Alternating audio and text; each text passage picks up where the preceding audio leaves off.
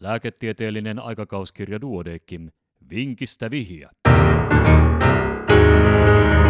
Tämä on numero kaksi vuonna 2022. Astmatukihenkilön astman pahenemisvaihe. Eläkkeellä oleva mies hakeutui päivystykseen kaksi viikkoa jatkuneen hengenahdistuksen vuoksi. Pitkäaikaissairauksina olivat astma, insuliinihoitoinen tyypin 2 diabetes, munuaisten vajaatoiminta sekä vuosia remissiossa ollut ohutsuolen neuroendokriininen kasvain. Astmadiagnoosin mies oli saanut 44 vuotta aiemmin ja sairaus oli pysynyt pitkään erinomaisessa hoitotasapainossa hengitettävän jauhemaisen glukokortikoidin ja pitkävaikutteisen beta-2-agonistin yhdistelmähoidolla. Avaavan lyhytvaikutteisen beta-2-agonistin tarvetta ei erityisemmin esiintynyt. Säännölliset seurannat olivat toteutuneet avoterveydenhuollossa ja mies toimi lisäksi vapaa-ajallaan astmatukihenkilönä sekä kokemusasiantuntijana. Miehen toimintakyky oli heikentynyt parin viikon aikana merkittävästi ja kävelymatkat rajoittuivat enää 20 metriin voimakkaan hengenahdistuksen vuoksi. Infektiooireita mies ei ollut kokenut, mutta ripulia oli ollut jo puolen vuoden ajan, erityisesti kuukausittaisten somatostatiiniruiskeiden jälkeen. Hän itse liitti oireiden alun ensimmäiseen saamaansa koronarokoteannokseen. Mies oli omatoimisesti tehostanut astmalääkitystään aloittamalla suun kautta otettavan glukokortikoidikuurin viikkoa ennen päivystykseen saapumista.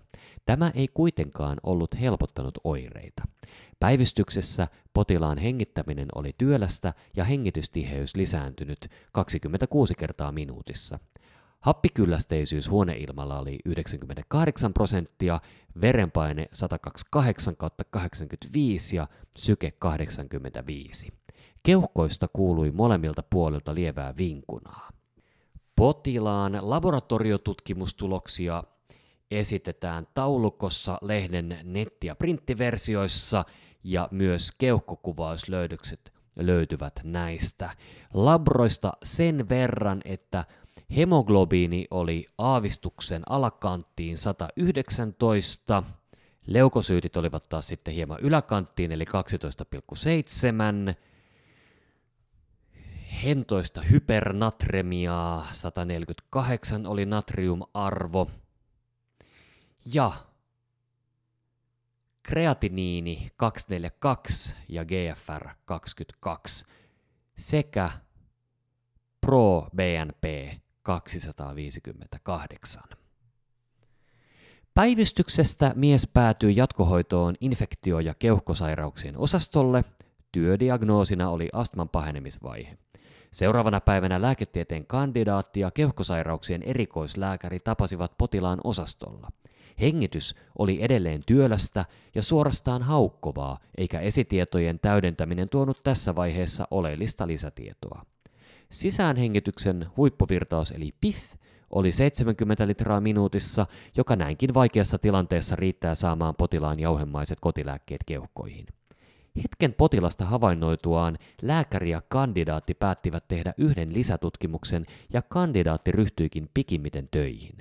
Millä yksinkertaisella tutkimuksella päästiin diagnoosin jäljille ja mikä selitti potilaan hengen ahdistusta ja ratkaisu seuraa hetken kuluttua.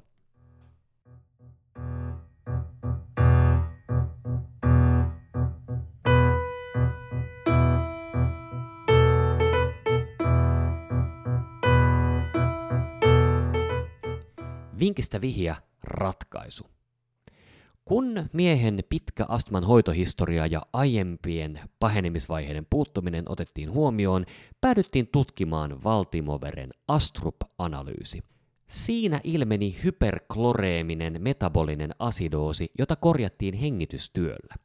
Tämä voitiin havaita myös pienentyneenä anionivajeena, ja Astrubista löytyy taulukko printti- ja nettiversioista lehdestä.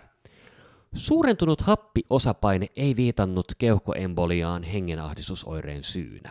Potilaan jatkohoitopaikaksi valikoitui tässä vaiheessa tehovalvontaosasto, jossa metabolisen asidoosin hoidoksi aloitettiin natrium-bikarbonaatti-infuusio. Potilaan vointi ja asidoosi alkoivat korjaantua ja viikon hoitojakson jälkeen hän pääsi kotiutumaan hyväkuntoisena. Hyperkloreemisen metabolisen asidoosin taustasyytä etsittiin. Todennäköisesti tilannetta oli pahentanut munuaisten vajaatoiminnan ja pitkään jatkuneen ripuloinnin yhdistelmä, jonka myötä bikarbonaattia oli poistunut ylimäärin elimistöstä. Myös neuroendokriinisen kasvaimen aiheuttaman karsinoidioireyhtymään liittyvän ripulioireen mahdollisuutta ripuloinnin ja metabolisen asidoosin mahdollisena taustatekijänä pohdittiin. Tällaista ei todettu. On tärkeää pitää mielessä, että pitkään hyvässä hoitotasapainossa olleen, säännöllisesti lääkitystään käyttävän astmapotilaan on epätodennäköistä joutua päivystykseen hengitysvaikeuksien vuoksi etenkin ilman infektiota. Hengitysvaikeudesta kärsivää potilasta tutkittaessa tulee huomioida myös ei-keuhkoperäiset syyt sekä verikaasuanalyysi, joka antaa luotettavasti ja nopeasti viitteitä perussyystä. Valtimoverinäytteen ottaminen on parhaimmillaan yksinkertainen ja helppo toimenpide, jonka myös lääketieteen kandidaatti osaa. Ja tämänkertaisen vinkin olivat kirjoittaneet Lassi Karppi, Katri Rantanen ja Rauli Franssila Hyvinkäältä.